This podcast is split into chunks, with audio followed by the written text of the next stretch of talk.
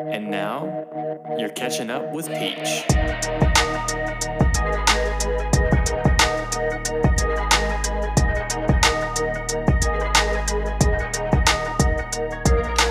What's up, what's up? Happy Wednesday. I hope your Thursday is going great.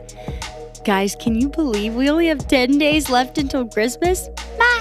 Some of you were like, please don't remind me. And hey, I'm right there with you. I don't have all my shopping or wrapping done yet either. But if the Christmas music isn't annoying you at this point, then you've won. You're winning. So there you are. But anyway, here to talk about sports. I'll get lost talking about Christmas. It's fun. I like the holidays. I know not everybody does, but I do. Uh, I will tell you, as a warning before we get into today, um, the title of this episode is called See You Again because we have lost a couple beloved souls in the sports world. And so I do need to bring that up today. Um, couple sad notes. And I just, if you're emotionally compromised today or you're feeling a little sad, maybe hold off and, and listen to this episode on a different day. Um, but just like with anything, we got to talk about the highs and the lows. Uh, but today's lineup, the World Cup first. Quick baseball note, like inty binty, in, tin, tinty winty. I don't, itsy bitsy spider. I, okay, basketball, hockey, and then we'll finish up with football. So episode fifteen on the fifteenth. Let's get it. So by the time this gets to you, the World Cup final will be set. Uh, as of this morning, when I'm recording Wednesday morning, we already know Argentina is in the final. They beat Croatia three nothing, and then it'll either be France or Morocco. And if France were to get in, and if France were to win, it'd be the first time we had back-to-back champions since nineteen sixty, since France won last time around. And if you were to tell me at the start of the tournament, you know, you come in with thirty-two teams, I would not have thought Croatia or Morocco would be in the final four, yet here they are, here they were. And Morocco is the first ever African nation to be in the final four. So you love to see stuff like that, or in the semifinals. Final four is more basketball speak, but they're the final four teams that are left. And then it'll come down to two, and that final is going to be Sunday morning. And even if you haven't watched a lot of the World Cup until this point, you are going to watch a little bit of that final, right? Okay, yes, I thought so. So in that case, I want to give you a couple soccer things. Some of this will be review. Some of this may seem really basic to some of you, but I want to run through a couple basics. The first thing is the game starts with a coin toss, and you got the captains that come up, the referee tosses the coin, typically the away captain calls it, and that determines what team has what side, who starts with the ball. And then if there's extra time needed, then you do a coin toss again. And then if penalty kicks are needed after those two fifteen-minute periods of extra time, you do a coin toss again. So we're starting everything with a coin toss in the world of soccer. The other thing, well, I say other thing, a couple other things. Next would be yellow cards. So yellow's like caution, right, obviously. But with fouls in soccer, if it's a rough challenge, they'll give a yellow card. But as soon as you have a yellow card, you're on thin ice. Because if you were to get a second yellow card, that would equal a red. And then your team would be down a player. So when a red card is issued, rarely do you see like a straight red. It has to be really, really bad for it to be a straight red card. That player has to leave. They're essentially ejected. And then that team has to play down a man. So, no bueno. Next would be the goalkeeper. Let's talk about the goalkeeper for a second. They use their hands inside the box unless a player passes it back to them. So if a player or if one of their own defenders passes it back to them, they can't pick it up unless their defender used the head. So if you see a defender head the ball back to the keeper, they can pick it up then. Also, in a penalty kick scenario, whether that's a penalty kick taken it, during the run of play or like during the middle of a game, in that case, there was a foul or a handball inside the box. Or if we happen to see P Ks at the end of the game, the goalkeeper is not supposed to move off his line in penalty kicks. He can move laterally on his line, and you will see them cheat a little bit. They'll step forward, but technically they're not supposed to move forward until like the ball is touched. But it's a loose rule. It's more like a guideline, but there's that for you. I think that does it for soccer basics, and I'll move into the uh, first sad note of the day. The soccer world is mourning the loss of very well-respected and well-known journalist Grant Wahl. He was at the World Cup, and he collapsed. Argentina, Netherlands last Friday, he collapsed at that game, and we now know he had an aortic aneurysm. And he just, I mean, if you look up his passing, he was forty-eight years old. If you look up his passing, there are so many tributes to him within the soccer world and outside of the soccer world. So that's a tough thing looking at this World Cup as a whole, because it's been an incredible tournament, but it will be overshadowed by uh, the passing of a beloved soccer soul. Okay, my quick baseball note, Carlos Correa is a, uh, it was very sought after free agent, and he's a shortstop, and there was a lot of talk about where he was going to end up, and as of this morning when I woke up and saw it, he is signed with the San Francisco Giants, and it was thirteen years for three hundred fifty million dollars, so all the big money this offseason. All right, let's move into a little basketball talk, and the biggest thing to happen in basketball, and really, it's been a major news story as well. Brittany Griner, uh, W N B A star, had been detained in a Russian prison for two hundred ninety-four days, or Russian jail, excuse me. Uh, she was exchanged for convicted Russian arms dealer Victor Bout, and she is back on U S soil. Depends on who you talk to. A lot of opinions about stuff, but I'm just going to leave it with that. She's back on U S soil. The basketball community is mourning the loss of Paul Silas. If you're not real into basketball or the N B A, you're probably not going to recognize his name. His son actually is the coach of the Houston Rockets right now, um, but he passed away at seventy-nine. He was a three-time N B A champion. He was a player and a longtime coach. Um, and listening to Stephen A. talk about him, Stephen A. Smith, I brought up his name before. He just had nothing but great things to say about him, and I don't know, the, the, people's passing, it just takes, it just gives us a minute to to evaluate and think about what kind of legacy I want to leave. And so, um, yeah, a well-respected legacy for Paul Silas, and uh, some grieving going on in the basketball and specifically pro basketball world. Couple names to throw out at you, and hopefully you recognize some of these. Joel Embiid with the Philadelphia seventy-sixers this past weekend dropped fifty-three on Charlotte. Anthony Davis and LeBron James combined for sixty-nine points, trying to see if the Lakers can get it together. Zion Williamson, he was a big player to watch this year coming.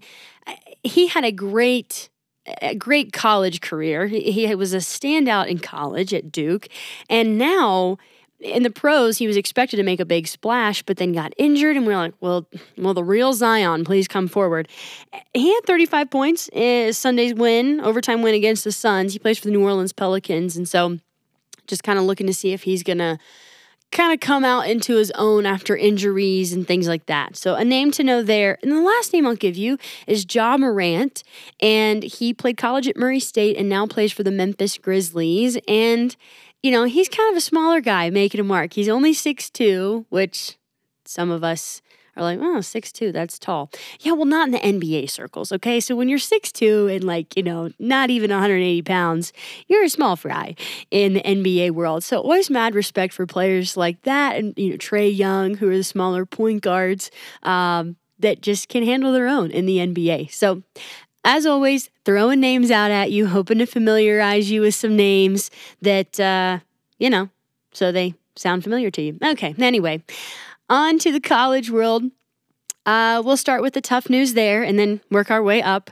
Uh, Texas's head coach Chris Beard was arrested Monday for felony of domestic violence charges. Based on what I'm seeing, this could take a while to get worked out and what actually happened. What you need to know, Texas's men's basketball coach has been suspended, uh, and he's undergoing investigation for some charges uh, that were filed against him. Alabama, uh, roll tide roll in the basketball world. Uh, they're in the habit of knocking off number one teams. They did it to North Carolina a couple weeks ago, and they just beat Houston. So having said that, there's a new number one team in town, the Purdue Boilermakers. And so our top five right now would be Purdue, Virginia, UConn, Bama, Alabama, and then Houston. So it just fluctuates so much. And I think anytime you see a team that's ranked first, it's like putting a big old target on their back. So I'm always like, eh, I'm not holding my breath. We'll see how long the number one seed ranking lasts. It's not a number one seed. It's a number one ranking. You'd say number one seed if you were talking tournament, but you say ranking during the mid, like during the year. But seed is like in tournament postseason play. So I tripped over my own words, but it gave me a chance to explain something to you. So how do you love it? All right, a couple hockey headlines. First up, the Arizona Coyotes snapped a nineteen-game losing streak, yike, with a win over the Boston Bruins. The Buffalo Sabres' Tage Thompson tied a team record, scoring five goals the other night against the Columbus Blue Jackets. Pittsburgh Penguins defenseman Chris Letang is back on the ice after a second stroke. And just anytime somebody comes back, whether they're bouncing back from an injury, health scare, anything like that, you just love to see it. What you also love to see is things that happen for the record books. And Alex Ovechkin, Alex Ovechkin with the Washington Capitals, had a hat trick on Tuesday night, which means he had three goals in a game. And he now has eight hundred career goals. And yet to be added to, we assume, we believe. But he's only the third player in N H L history to ever do that, behind Gordie Howe and Wayne Gretzky. So he's not done, but he's his name's already kind of been in the record books, but always farther to go. That's that's the way athletes do it, right? More more things to, more mountains to climb, more records to break. I'll stop. Let's move on to football. Today, we're going to start with college football, and then we will finish up with N F L. So first up in the college world, still awaiting the much-anticipated college football playoff games. And those are two games. As a refresher, we've got number one, U G A, taking on number four, Ohio State. Number two, Michigan's going to take on number three, T C U. Those games happen New Year's Eve, and we'll talk more about those the closer it gets. But for right now, something kind of a I don't know, need to know around that and around those teams. Two players for Ohio State and significant players at that are going to miss the college football playoff, so they won't play.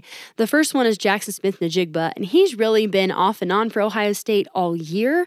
He's had some injuries he's been dealing with. And if you look it up, it's like, yeah, I really wanted to play in the college football playoffs. I mean, everybody does. That's the reason they play the season.